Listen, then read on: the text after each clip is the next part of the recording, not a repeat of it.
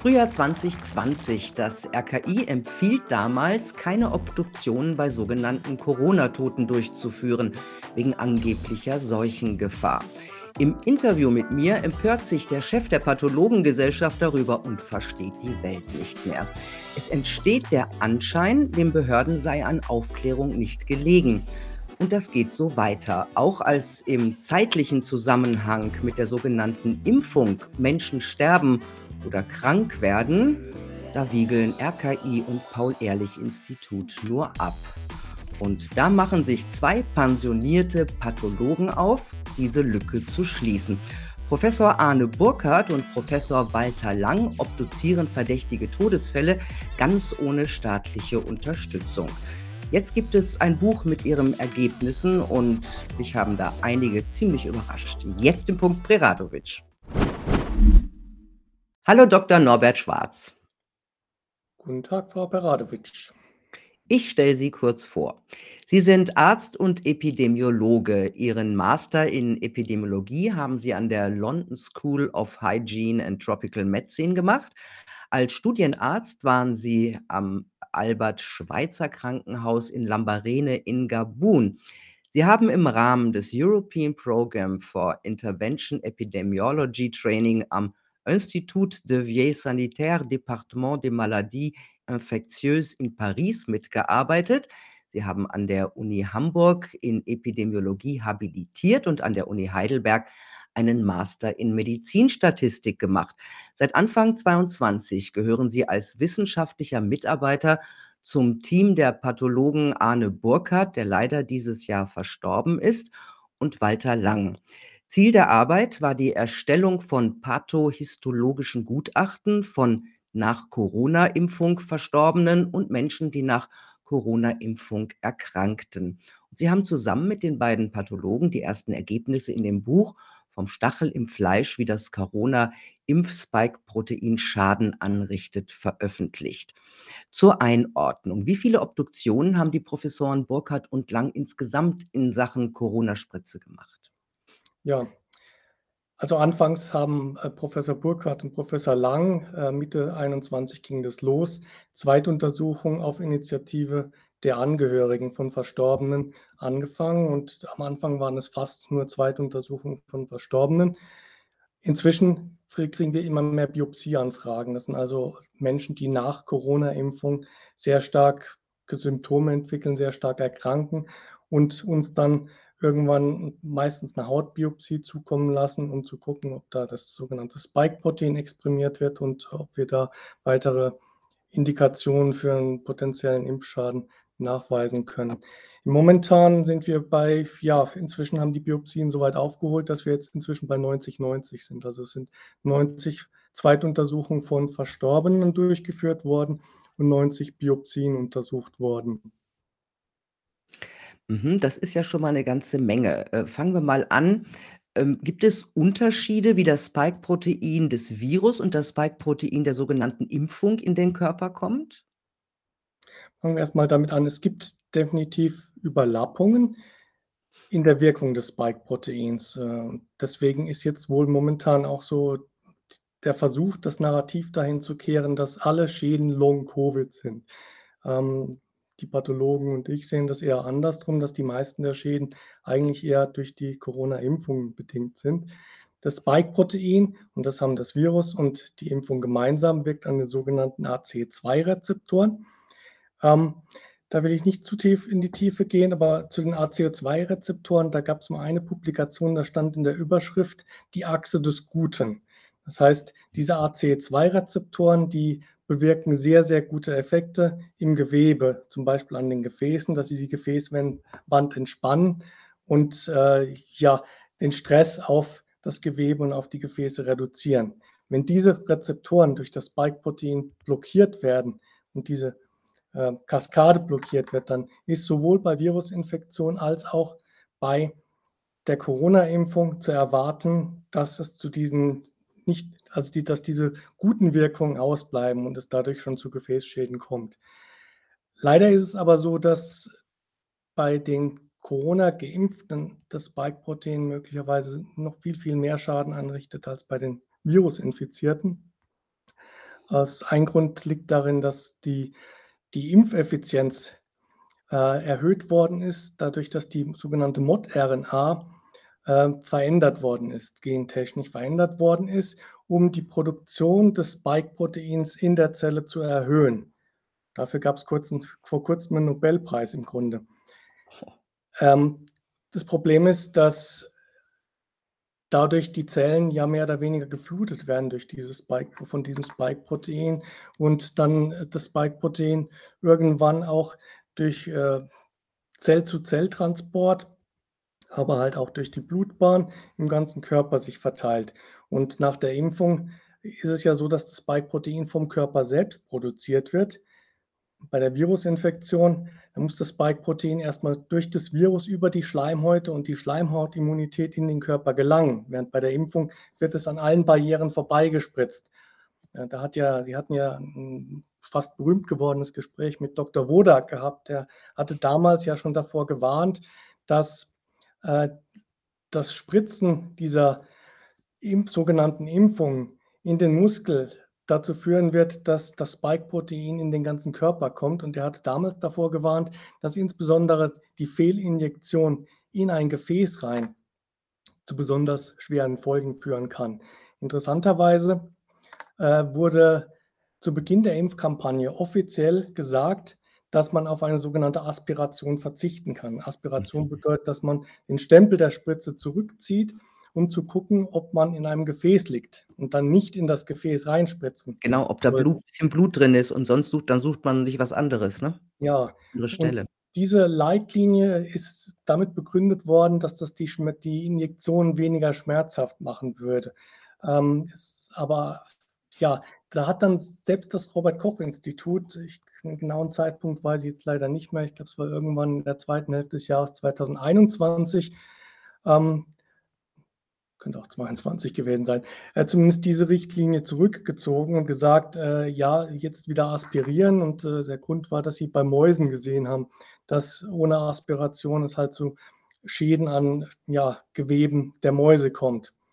Ähm, und von Menschen und Mäusen, also die Schäden, die an den Mäusen sind, die haben wohl dann in ähnlicher Form Professor Burkhardt und Professor Lang auch bei den nach Corona-Impfung Verstorbenen gesehen.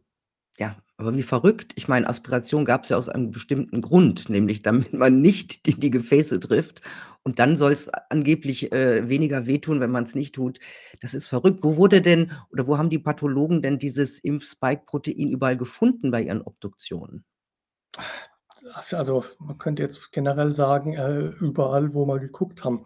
Es ist ja nicht so, dass bei jeder Obduktion von jedem Organschnitt diese Spike-Immunhistochemie-Untersuchung gemacht wird. Immunhistochemie-Untersuchung bedeutet, dass man mit einem Antikörper gegen das, ein markierter Antikörper gegen das Spike-Protein wird auf einen Gewebeschnitt gegeben und wenn der dann nicht weggewaschen wird, also weil er bindet an das Spike-Protein, dann wissen wir, dass in diesem Gewebe Spike-Protein vorhanden ist.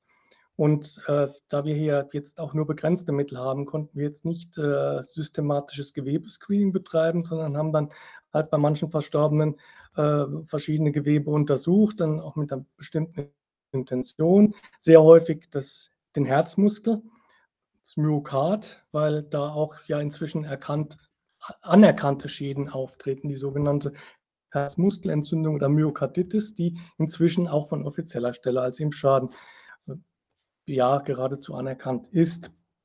Wobei dann manchmal von einer milden Nebenwirkung gesprochen wird. Äh, also ich finde, milde Myokarditis ist fast ein Widerspruch in sich, ein Oxymoron, weil äh, eine Myokarditis immer eine gefährliche Nebenwirkung ist, weil die Herzmuskelentzündung ähm, in verschiedenen Stadien, in verschiedenen Arealen abläuft. Und äh, dort, wo das entzündete Gewebe dann abheilt, dann heilt es oft mit Narben ab. Das heißt, die Herzfunktion kann dauerhaft geschädigt werden.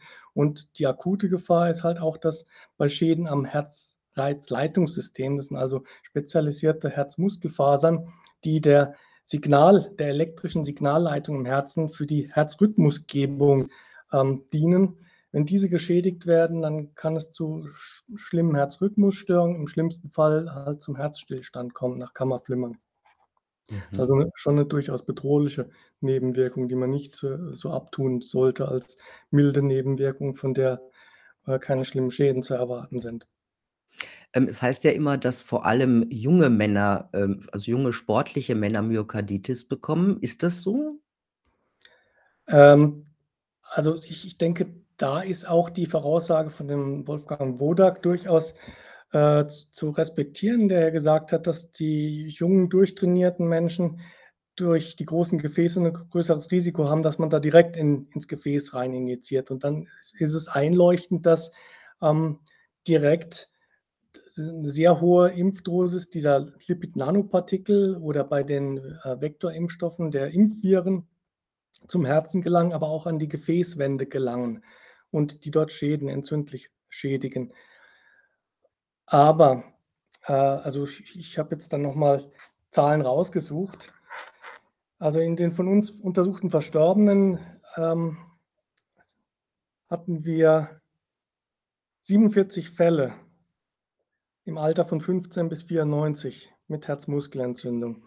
Und diese Herzmuskelentzündung, die fand sich auch bei Alten. Also, wir haben anfangs haben wir besonders Alte gehabt, weil, äh, anfangs wurden ja nur Alte geimpft. Und später kamen dann tatsächlich Junge dazu und als Todesursache haben wir da, äh, jetzt sind mir erinnerlich 3 junge Männer, wo man sagen kann, ja, die Herzmuskelentzündung war definitiv die Todesursache. Wenn wir aber bei 47 Fällen, also von 90 etwa die Hälfte hatten Herzmuskelentzündung in verschiedener Ausprägung. Da kann's also sein, dass wir dass die Pathologen dann gesehen haben, okay, da sind Entzündungszeichen im Sinne von Lymphozyteninfiltrate oder Herzmuskelschwellung in den entsprechenden Regionen, Gefäßwandschwellung der intramuralen Gefäße. Ob das dann nur 'n Zeichen war, dass da 'ne Entzündung stattfindet oder ob das möglicherweise zum Tod geführt haben könnte, ist kann man dann nicht nicht sagen, weil, äh, ja, also wie gesagt, Herzmuskelentzündung ist 'ne ernstzunehmende Erkrankung, aber wird ja, ähm, doch in den meisten Fällen dann doch überlebt. Aber Mhm. wie gesagt, wir haben Einzelne, da waren sich dann Professor Lang, Professor Burkhardt sehr sicher, dass das, äh, zumindest sehr stark zum Tod beigetragen hat. Und, äh, also Mhm.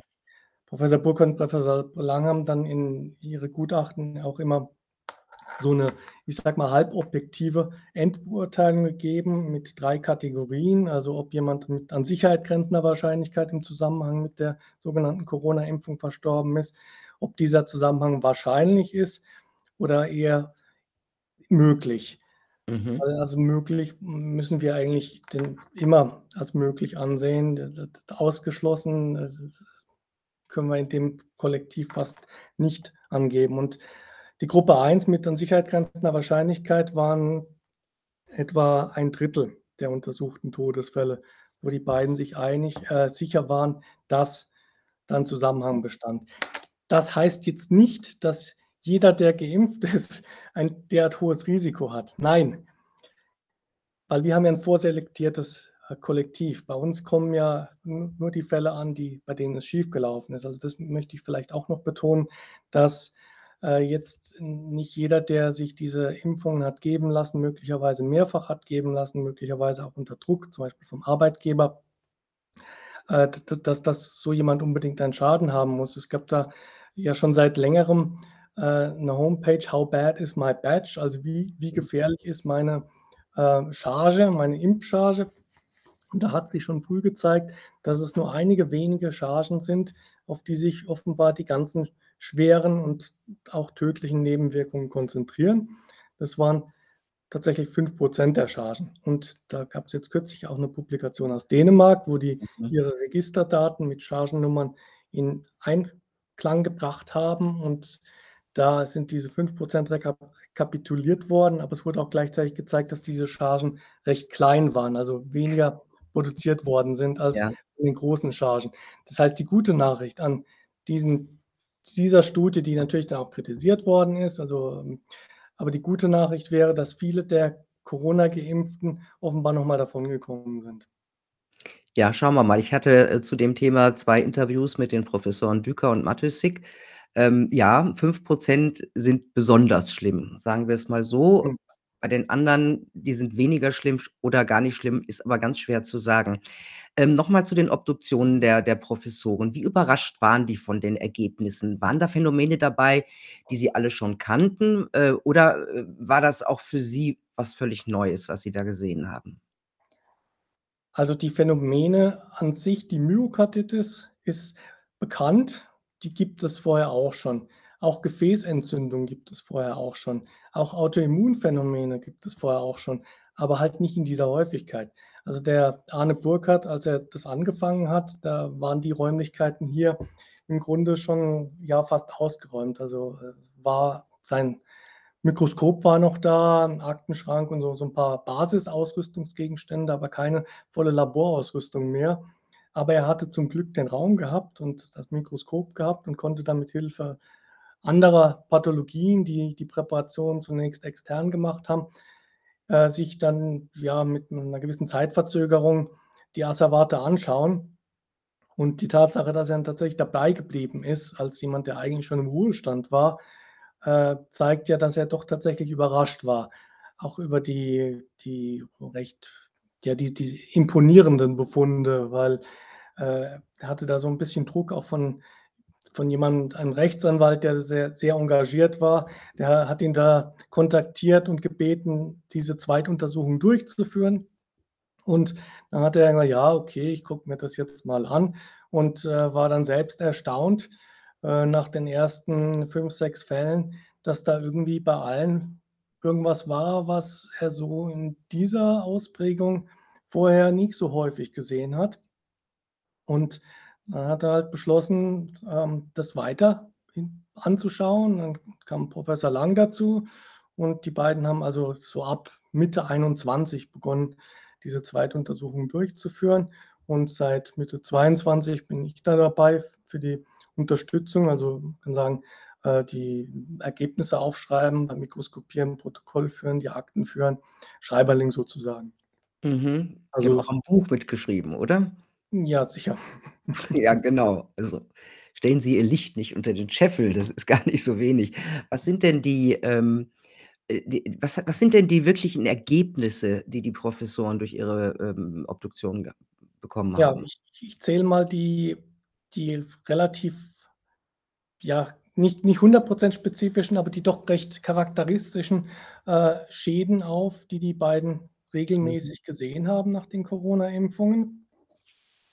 Und zwar, äh, sind das Gefäßwandentzündungen, und zwar Gefäße aller Größen, also angefangen von der Hauptschlagader bis in die kleinsten Hautgefäße haben, äh, Entzündungszeichen gehabt. Dann Gerinnsel. Es gibt offenbar 'ne erhöhte Gerinnselneigung, also 'n normaler typischer Gerinnsel. Was da noch dazu kommt, sind diese atypischen Gerinnsel, die vorher so nicht beschrieben worden sind. Das sind eher so, zellarm, glibberig, weiß-graue Gebilde. Da hat Professor Burkhardt auch in einem seiner Vorträge mal so 'n Gerinnsel gezeigt, das aus einer Serumprobe einer nach Corona-Erkrankung ähm, der Corona-Impfung erkrankten Frau gewonnen wurde, die vorher voll leistungsfähig war und seitdem massive Gefäßschäden, insbesondere an den Beinen hat, unter denen sie auch leidet. Und die hat uns dann diese Probe geschickt und, äh, das ist also 'n Gerinnsel, der ist also nicht nur mikroskopisch sichtbar, sondern der der war tatsächlich makroskopisch sichtbar. Das heißt also, offenbar wird in die Gerinnung eingegriffen. Dann haben die gefunden Substanzeinlagerungen in den Geweben, also sogenannte amyloidartige Einlagerungen. Also, Amyloid ist so 'n Sammelbegriff für, ich sage jetzt mal, Proteinschmodder, der in den Gefäßen, ähm, in den Wänden oder auch mal im Gewebe gefunden wird. Amyloid ist 'n Begriff, den, äh der wird in der Inneren Medizin bei den sogenannten Amyloidosen gebraucht. Aber wie gesagt, das ist kein keine biochemisch klar definierte Entität, sondern es sind Proteinablagerungen im Gewebe, da wo sie nicht hingehören. Und, ähm, in der Neuropathologie wird für den Begriff Amyloid ab und zu mal geht's dann eher so in Richtung prionenartige Ablagerungen, weil die Phänomene sind da offenbar ähnlich. Also, es ist 'n Mhm. ähm, es kommt zu 'ner Fehlfaltung von Proteinen, sodass diese, äh, sich ablagern, also zusammenklumpen, kann man sagen, und im Gewebe ablagern. Jetzt ist dann die große Frage, ob die diese Ablagerungen selbst zu Krankheitserscheinungen führen oder ob die durch die Fehlfaltung verursachte ähm, Funktionsverlust dieser Prionenproteine oder die, dieser funktionellen, vorher funktionellen Proteine dazu führt, dass irgendeine Funktion fehlt. Und mhm. das ist natürlich, wenn man dann in die Literatur. Also diese, diese Prionen, ähm, mir fällt da die Kreuzfeld-Jakob-Krankheit ein, die doch äh, durch Prionen ähm, verursacht wird, oder? Genau, das ist die berühmteste Krankheit, mit der dieses Prionenphänomen auch von Brusiner seinerzeit in den 80er Jahren beschrieben wurde, die auch sehr stark durch die Presse ging, äh, bei der möglicherweise auch etwas überreagiert wurde, als dann seinerzeit in den 80ern die ganzen Rinderpopulationen in Großbritannien BSE. gekeult worden sind. Ähm, ob das angemessen war, gut, das ist jetzt nicht unser Thema. Aber Prionenkrankheiten oder Fehlfaltung von Proteinen, fassen wir das mal mhm. etwas allgemeiner, äh, scheint ein Phänomen zu sein, das bei vielen Erkrankungen eine Rolle spielt und insbesondere bei sogenannten neurodegenerativen Erkrankungen, zu denen die Kreuzfeld-Jakob-Krankheit gehört. Aber die Kreuzfeld-Jakob-Krankheit ist eigentlich ein, ein Kolibri, also eine sehr eher seltene Krankheit. Äh, es gibt aber auch häufige äh, Krankheiten, neurodegenerative Erkrankungen, bei denen sich in den letzten Jahren gezeigt hat, dass Prionen Phänomene, Fehlfaltungen eine Rolle spielen. Dazu gehören die Parkinson-Erkrankungen, dazu gehört die Alzheimer-Demenz. Kürzlich hat mir dann ein Internist noch gesagt, dass inzwischen jetzt nicht unter dem Stichwort Prionen, aber dem Stichwort amyloidartige Einlagerung bei Diabetes das offenbar auch eine recht entscheidende Rolle spielt und äh, das, das, muss ich dann in meinem Buch gelegentlich noch aufnehmen. Ja, also das ist ein weites Feld und hat leider dann halt auch äh, so eine gewisse Unbekannte, was die Langzeit, potenziellen Langzeitnebenwirkungen angeht. Äh, wie gesagt, ich bin nach wie vor die, diese, diese Daten aus Dänemark, dass nur wenige der Corona-Geimpften wirklich Schäden erlitten haben die stimmen mich verhalten optimistisch und ich, ich hoffe halt, dass äh, tatsächlich viele der Corona-Impfdosen nicht scharf waren. Aber natürlich, es gibt Langzeitnebenwirkungen und Langzeitnebenwirkungen zu erfassen, braucht es lange Zeit. Äh, das wird man auch später erst sehen. Mhm. Das gilt nämlich auch für die Tumorerkrankungen. Wir, also Arne und Walter haben öfter auch Anfragen gekriegt zu Tumoren. Inzwischen äh, hat Walter Lang jetzt auch in seiner letzten Verlautbarung gesagt, dass er da verstärkt reingucken möchte, wobei das ähm, für die Pathologen eine etwas frustrane Angelegenheit ist, weil die können den Tumor sich anschauen, die können den beschreiben, wie sehen die Zellen aus, gibt es sehr viele äh, Zellteilungen, die auf eine sehr hohe Aktivität hinweisen. Aber ob der Tumor in irgendeinem Zusammenhang mit der Spike Wirkung oder vielleicht auch äh, mit anderen Wirkungen äh, dieser Corona sogenannten Impfungen verursacht wurde, das, das, lässt sich einfach nicht sehen. Aber das könnte man eventuell herausfinden durch äh, Statistiken, oder? Ja, also da ist natürlich dann auf Dauer die Epidemiologie und die Krebsregister gefragt. Dazu müssen ähm, müsste jetzt routinemäßig, weiß ich, ob das inzwischen begonnen wird, ich fürchte nicht, äh, müsste routinemäßig aufgezeichnet werden, der Corona-Impfstatus. Also letztendlich bei jedem, der in irgendeinem Krankheitsregister auftaucht, zum Beispiel im ähm, Krebsregister äh, auftaucht, müsste bekannt sein, welche Impfungen erteilt wurden und äh, gegeben wurden und äh, am besten auch die Chargennummern, weil offenbar scheint es da auch Unterschiede zu geben. Und dann kann man rückwirkend gucken, ob äh, bei Corona-Geimpften häufiger Krebserkrankungen auftreten als bei ähm, sogenannten Ungeimpften. Ja. Ja, das wird nicht gemacht, soweit ich weiß. Das wird nicht gemacht. Es gibt allerdings einige, ich sag mal, molekularbiologische Anhaltspunkte, die zumindest befürchten lassen, dass es zu einer Kanzerogenität kommen kann. Und mhm. äh, die haben äh, Walter Lang, Arne Burkhardt und ich äh, auch beschrieben. Und als wir da so mittendrin in unseren Erwägungen waren, ob jetzt beispielsweise diese Messenger-RNA, die modifizierte Messenger-RNA in den Zellkern kommt und dort eingebaut wird.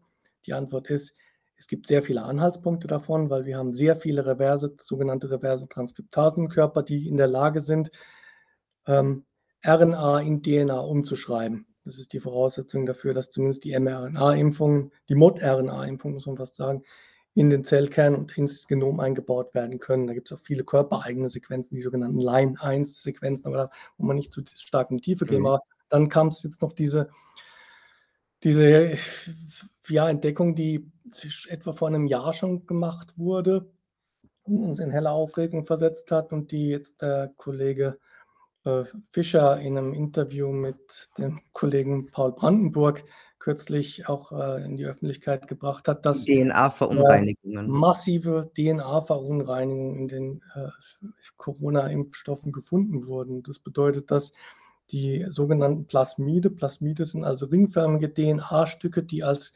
genetisches Werkzeug, also für die, für, für die Gentechnik, verwendet werden. Äh, da wird also in diesen DNA-Ring wird das abzulesende Stück ähm, eingebaut, um davon dann die sogenannte modifizierte RNA abzulesen. Das ist also ein Werkzeug, das bei der Herstellung verwendet wird. Und äh, ja, naiv wie wir sind, dachten wir eigentlich, dass das da nicht mehr drin ist. Aber offenbar ist das noch drin, inklusive ähm, der für die Ablesung von Sequenzen bedeutsamen sogenannten Promotoren. Also der SV40-Promotor ist da gefunden worden. Und also da, kann man eigentlich nur wild spekulieren, was das auslösen könnte, möglicherweise auslöst, ohne dass wir es wissen, dass dann Sequenzen, die eingebaut werden, auch gleich abgelesen werden. Und ja, Ja, es ist ein Buch mit 7 Siegeln. Es sind halt so viele verschiedene Dinge, ja? Und da macht man dann ist es natürlich leicht, das alles nicht in Zusammenhang zu bringen, wenn man das nicht in Zusammenhang bringen möchte. Ein großes Kapitel beschäftigt sich ja auch mit dem vorzeitigen Altern. Und, ähm, diese Erfahrung haben ja viele Leute gemacht, dass sie sagen: „Meine Nachbarn in meiner Familie, die Leute sehen inzwischen grau aus, die sehen so alt aus im Gesicht.“ Und, ähm, da habe ich in Ihrem Buch, äh, gelesen, dass es dafür durchaus eine Erklärung gibt. Ja, also was Sie jetzt da gesagt haben, das ist sozusagen anekdotische Mhm. Information. Und interessanterweise ist da auch Arne Burkhardt irgendwann mal äh, auf, auf mich zugekommen, hat gesagt, äh, ja, ihm haben das die Leute erzählt und äh, er hätt- hätte auch den Eindruck. Und dann äh, stellt sich natürlich die Frage, ja, wir dürfen uns jetzt natürlich nicht, nicht da reindrücken lassen, uns selbst zu bestätigen, weil wir uns nicht haben impfen lassen. Weil wenn wenn ich halt, äh, mich selbst bestätigen will, dann sage ich: „Okay, ich bin einem Schaden entgangen.“ Aber es gibt leider tatsächlich, ich sage mal, einige Anzeichen, dass die Beobachtung plausibel sein könnte. Und insbesondere die Zerstörung der sogenannten elastischen Fasern wäre eine mögliche Erklärung. Elastische Fasern Mhm. sind wichtig im Körper für manche Vitalorgane, dazu gehört die Hauptschlagader für deren Funktion, aber halt auch für die Elastizität der Haut. Und äh, Teil des Hautalterungsprozesses ist eine nachlassende Funktion der sogenannten elastischen Fasern. Die elastischen Fasern können leider nicht vom Körper effizient nachgebildet werden.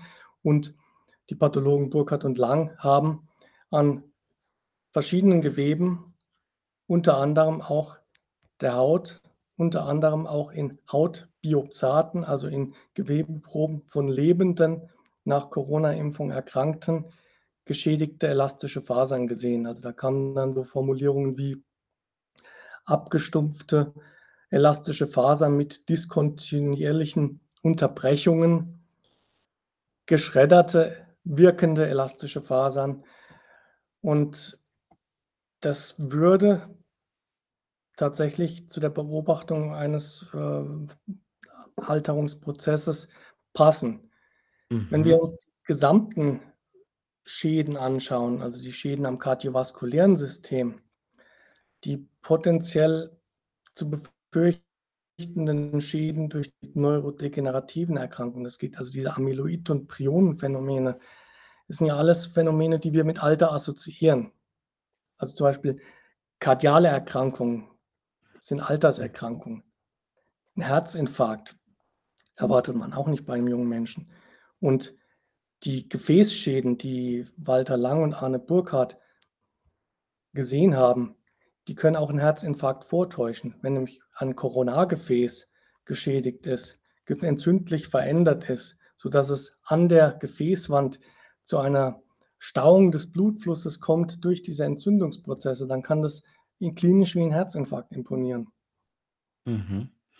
Also, es ist im Grunde nicht zu es wäre nicht zu erwarten gewesen, dass diese Fasern, ähm, bei den Menschen s so derart ausgedehnt und geschreddert sind. Wäre nicht im Normalfall zu erwarten gewesen. Also, inzwischen haben ja haben wir auch bei jungen Menschen, äh, dieses Phänomen gesehen bei. Biopsaten. Und dann hat Arne Burkhardt, äh, hat ja dann wenn er wenn er sich in so 'ne Idee verbissen hat, die dann auch wirklich verfolgt und dann, äh, ist unseren, ähm, Labortechnikerinnen irgendwann aufgefallen, dass, äh, Arne Burkhardt plötzlich von allen Hautproben, auch von den. Verstorbenen, plötzlich 'n Schnitt haben wollte. Und, äh, ja, also, das scheint 'n Phänomen zu sein, das, äh Mit der zumindest Spritze zu tun hat. vorkommt. Mhm. Ähm, was ja von Anfang an, ähm, dieser Impfkampagne als Gerücht aufkam, das ist das sogenannte Shedding, also, die Übertragung der Impfung auf Ungeimpfte. Ja, das ist vielerorts als, äh, Verschwörungstheorie abgetan, aber in Ihrem Buch habe ich dazu auch gewisse Vermutungen gelesen. Was ist das? Was sind das für welche? Tja, ähm, leider im Moment nach wie vor nur mögliche Vermutungen. Also, äh Erzählen Sie mal. es ist denkbar, dass es zu 'ner Person-zu-Person-Übertragung kommen könnte. Da hat eine Wissenschaftlerin aus den Vereinigten Staaten, die sich hier sehr stark mit den Exosomen beschäftigt hat. Exosomen sind also kleine Bläschen, die sich aus Körperzellen bilden und von Zelle zu Zelle, ähm, ihren Inhalt transportieren. Dieser Inhalt, das kann halt auch das Spike-Protein sein, das kann auch die modifizierte RNA sein. Und jetzt rein mechanistisch gedacht, wenn diese Exosomen, ähm, als kleine Zellpartikelchen nach außen gelangen, ist auch eine Mensch-zu-Mensch-Übertragung denkbar. Äh, das Ganze müsste eigentlich in, äh, kontaktzentrierten epidemiologischen Studien untersucht werden. Äh, es passiert allerdings nicht. Also Es wird nichts untersucht. Was Also, sollen Wal denn ja?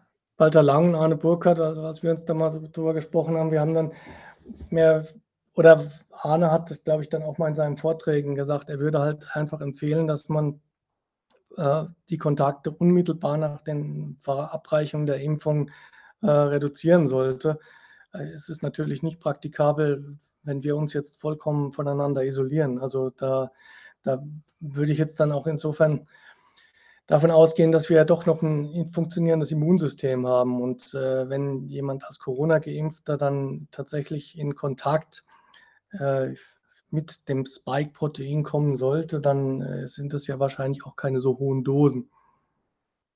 Hm. Bei Also, ich aus jetzt Ihnen nicht Hoffnung. aufrufen, dass wir uns absolut isolieren und nur noch aus'm Weg gehen, ganz im Gegenteil. Ja, Ich ja. glaube, das ist ja was, was von uns verlangt wurde in den letzten 3 Jahren und ich glaube, wir haben ja gesehen, dass das uns nicht guttut.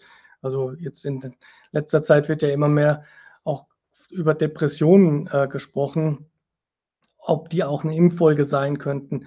Also, weiß ich nicht, eher offen gesagt, aber die gesellschaftlichen Entwicklungen der letzten 3 Jahre, die sind definiz definitiv 'n Anlass für für psychische Erkrankungen, würde ich sagen. Und deswegen Mhm. also, es hat ja keinen Sinn, wenn wir jetzt da alle Angst voreinander haben.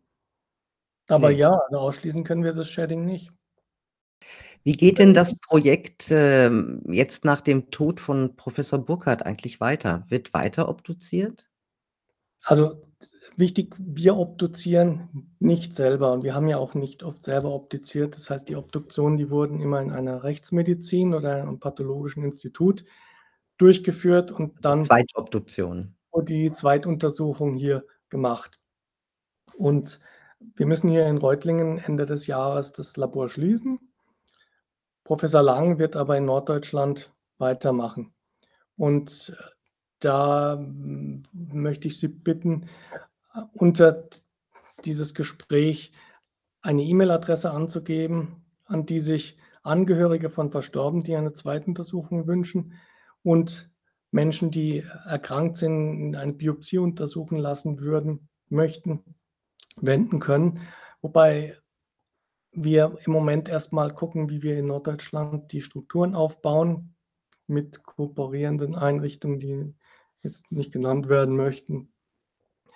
Und so gesehen Anfragen im Dezember und Anfang Januar, da wissen wir vielleicht schon 'n bisschen mehr. Also, wir sind zum Beispiel jetzt auch nicht ganz sicher, ob wir, ähm, Einsender an Unkosten beteiligen werden müssen oder ob wir das weiterhin gratis machen können. Also, 'n Unkostenbeitrag wäre dann ja, wahrscheinlich also, nicht nicht nicht im hohen dreistelligen Bereich, sondern einigermaßen erschwinglich. Aber das sind Sachen, die müssen wir noch austarieren. Jetzt ist so die Übergangszeit. Professor Lang wird das dann im Norden weitermachen mit meiner Unterstützung. Ja, toll, Doktor Schwarz. Äh, toll, dass Sie das machen und vielen Dank auch für diese Zusammenfassung Ihres Buches. Ähm, natürlich wesentlich genauer und noch viele Phänomene, äh, und mögliche Krankheiten, die auf die Spritze zurückgehen. Mehr sind ja noch in diesem Buch. Wir haben's wirklich nur angeritzt. Vielen Dank, dass Sie da waren. Ja, ich danke für das Gespräch. Tja, Leute, wir warten immer noch darauf, dass die deutschen Behörden und die Politik ihre Arbeit machen, die Übersterblichkeit untersuchen, Impfschäden ernst nehmen und analysieren und die Corona-Zeit im Ganzen aufarbeiten. Warum tun sie das nicht? Eine Frage, die die Antwort womöglich schon in sich trägt. Ganz sicher ist es absolut verantwortungslos gegenüber den Menschen. Ich wünsche euch eine gute Zeit. Bis bald.